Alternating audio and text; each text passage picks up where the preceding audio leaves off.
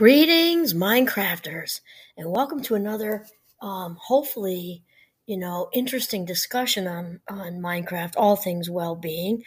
This is Kimberly Quinn, and I am thrilled to pieces to have this conversation today. So now remember that Mindcraft, the foundation, is all about becoming the boss of your brain, becoming the boss of your thoughts. So what what we're going to do today is talk about um, self forgiveness because we are the one person we can, there's nowhere to run, nowhere to hide, right? Our mind follows us wherever we go. We are the one person we cannot part with. You know, I think most of us know that, you know, the benefits to forgiveness. And again, we're not, or not again, I didn't say it already. Um, I'm not talking before anybody hangs up on me. I'm not talking about organized religion. And if that is, if if if there is a religion you practice and you can work this into what you practice, that's fantastic. But we're talking from an actually, and also you want to work it in. If you're a spiritual person, you want to work it into being spiritual. Again, fantastic. I am talking strict, strictly psychologically from a secular standpoint, right? Meaning non-churchy.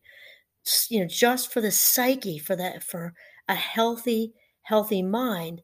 It's so important to let go of stuff, and and I think that uh, most of us are aware of the benefits of forgiveness. I mean, longevity of life, for one, and that's because it, of course, decreases blood pressure and increases, you know, the immune system. You just feel lighter, happier.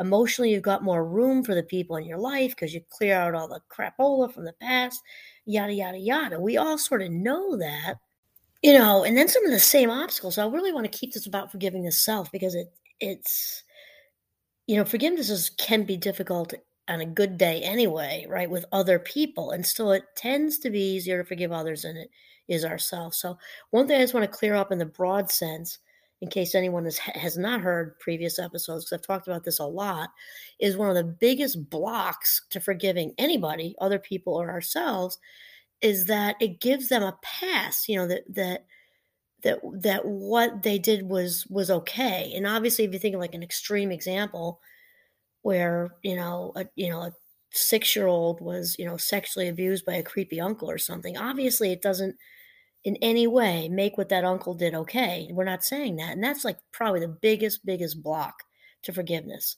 is is whatever wrongdoing happened. That was an extreme example. It could be somebody said something lacerating, somebody offended of somebody you care about, whatever. It does not give them a pass. And so that old cliche about forgiveness, forgiving is forgetting, right? Um, that's not a thing. And that's that's part of what we just said about the giving a pass thing. And my favorite, favorite, favorite, favorite definition of forgiveness comes from Claudia Black, who's one of the pioneers of the ACOA movement. I've been talking about her a lot lately, adult children of alcoholics. And I saw her way back when I was 18 years old at St. Mike's. And I was absolutely just captured by her definition of forgiveness, which that which is that contrary to the cliche of forgiveness means forgetting. Claudia Black said, forgiveness has absolutely nothing to do with forgetting and everything to do with remembering and choosing to move forward. Forgiveness has everything to do with remembering and choosing to move forward. And she is spot on accurate because here's the thing the brain is not like a computer where you can just hit the delete button and get rid of memories. It's not how it works. In fact, anybody who's experienced trauma or you know somebody who's, who's experienced trauma, typically the memories of being violated just intrude, intrude, intrude. It's sort of the opposite of going away, right? They just want to be make themselves known all the time. And so the mind doesn't work that way. So we and they okay, so we have the we have the forgiveness mean means to move forward. We're not it's not about forgetting. And then the last block is that people often think that you know the clouds will part and the forgiveness fairy will wave a wand over them and it'll just make it all easy to forgive. And that doesn't happen either. You got to choose it. You have to actually consciously choose, just like a lot of the other things we've been talking about, you know, this isn't working for me anymore. It just isn't working for me anymore. Hanging on to this stuff from this person. The person may even be dead by now. You know, they're not on this earth anymore. We're still hanging on to it and kind of realizing the heaviness of that, the life minutes it sucks up and go down the rabbit hole. All that emotional energy could be used for the people who are still here, maybe the, the perpetrator or wrongdoer is still here too. But you, you want to use those life minutes with people you actually love and care about. And so those are the three big blockers to it. And now we're going to turn the conversation back on to why it's so difficult seemingly so difficult to forgive ourselves. So, first of all, I want to do a shout out before I forget to Matt James, who also writes for Psychology Today. I very much enjoyed writing for them too. They're a good crew. Anyway, he talks about the person you can't part with. I mean, that's just it. We cannot part from ourselves.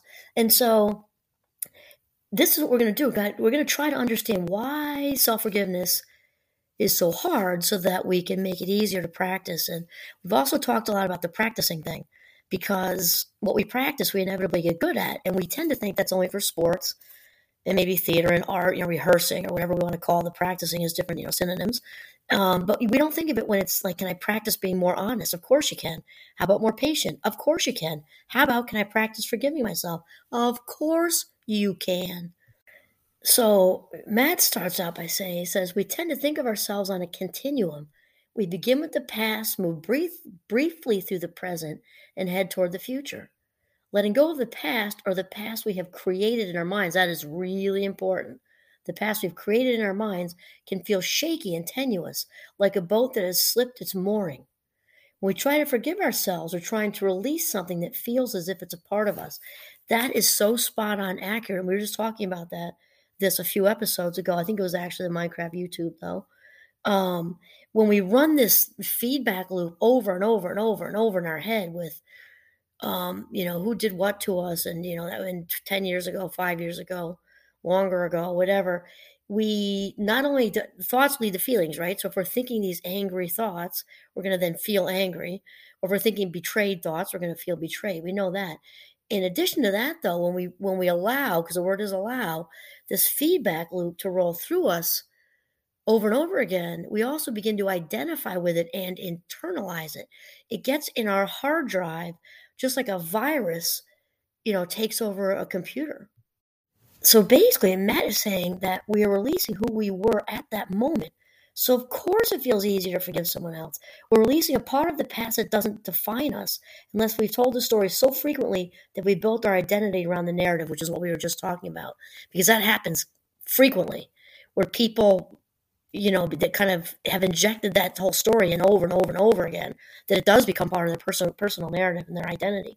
And then Matt says in that case, it becomes hard to forgive the other person because the transgression and our reaction have become central to our identity. So it's kind of like like we said with the computer making it you know part of the hard drive what do you do then? You have to reboot the computer. So here's the thing and that gets right to it with as far as what to do here okay? He says to release that part of your past remember that we're all doing the best we can at any given moment. And this is important because when we're looking like i'm a fabulous 57 if i'm looking back at my 18 year old self and some bad choice I made then that may have hurt somebody, or back to my 25 year old self, or whatever. I'm looking through the, the filter, the eyes, the perceptive eyes of a 57 year old. Well, that's not how I was thinking at 21 or 18 or whatever age you did whatever you did or said whatever you said. It's very, very important to remember that. And, and then Matt James goes on to say, um, if we had no, in addition to what I just said about the, we would have done better, right? If we had known that the action would cause pain to others or ourselves, we wouldn't have done it. Like we're looking, basically, we're looking as, as, as they say, hindsight is twenty twenty, or maybe that doesn't fit exactly for you. But when we look back, it's difficult to really get a handle on our exact thinking then, using the filter of now. I mean, it just doesn't work. And then he says, and if we knew that we were causing damage at the time, we had no idea how much we would regret it in the future. We got to listen to that one over again. And even if we knew that we were causing damage at the time, we had no idea how much we would regret it in the future. Retain the lesson from the event, but release all else. That was so, so well said.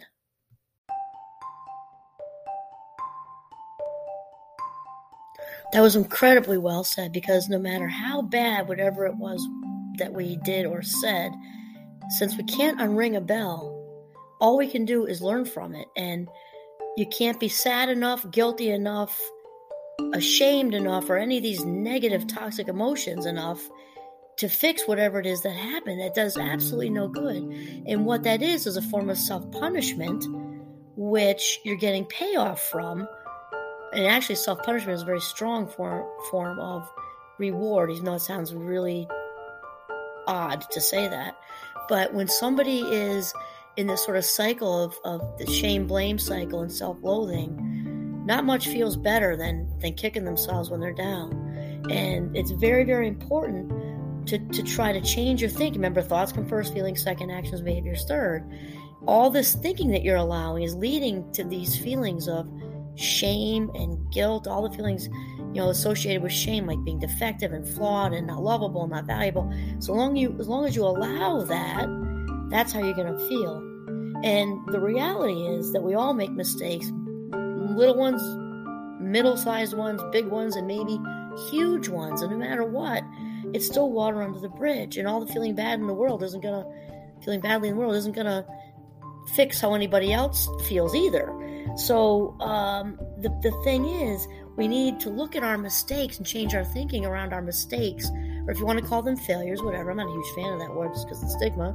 And look at these as, as opportunities for growth and also sometimes redirection because it does not help anything to beat ourselves with a spiked club.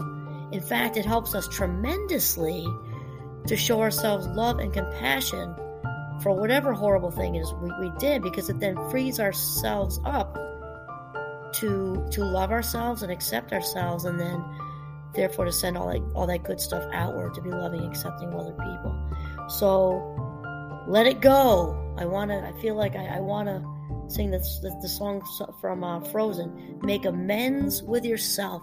Make amends with yourself and get on with your life. This is kimberly quinn signing off from the wonderfully sparkly wintry northern vermont have a mindful and self forgiving day.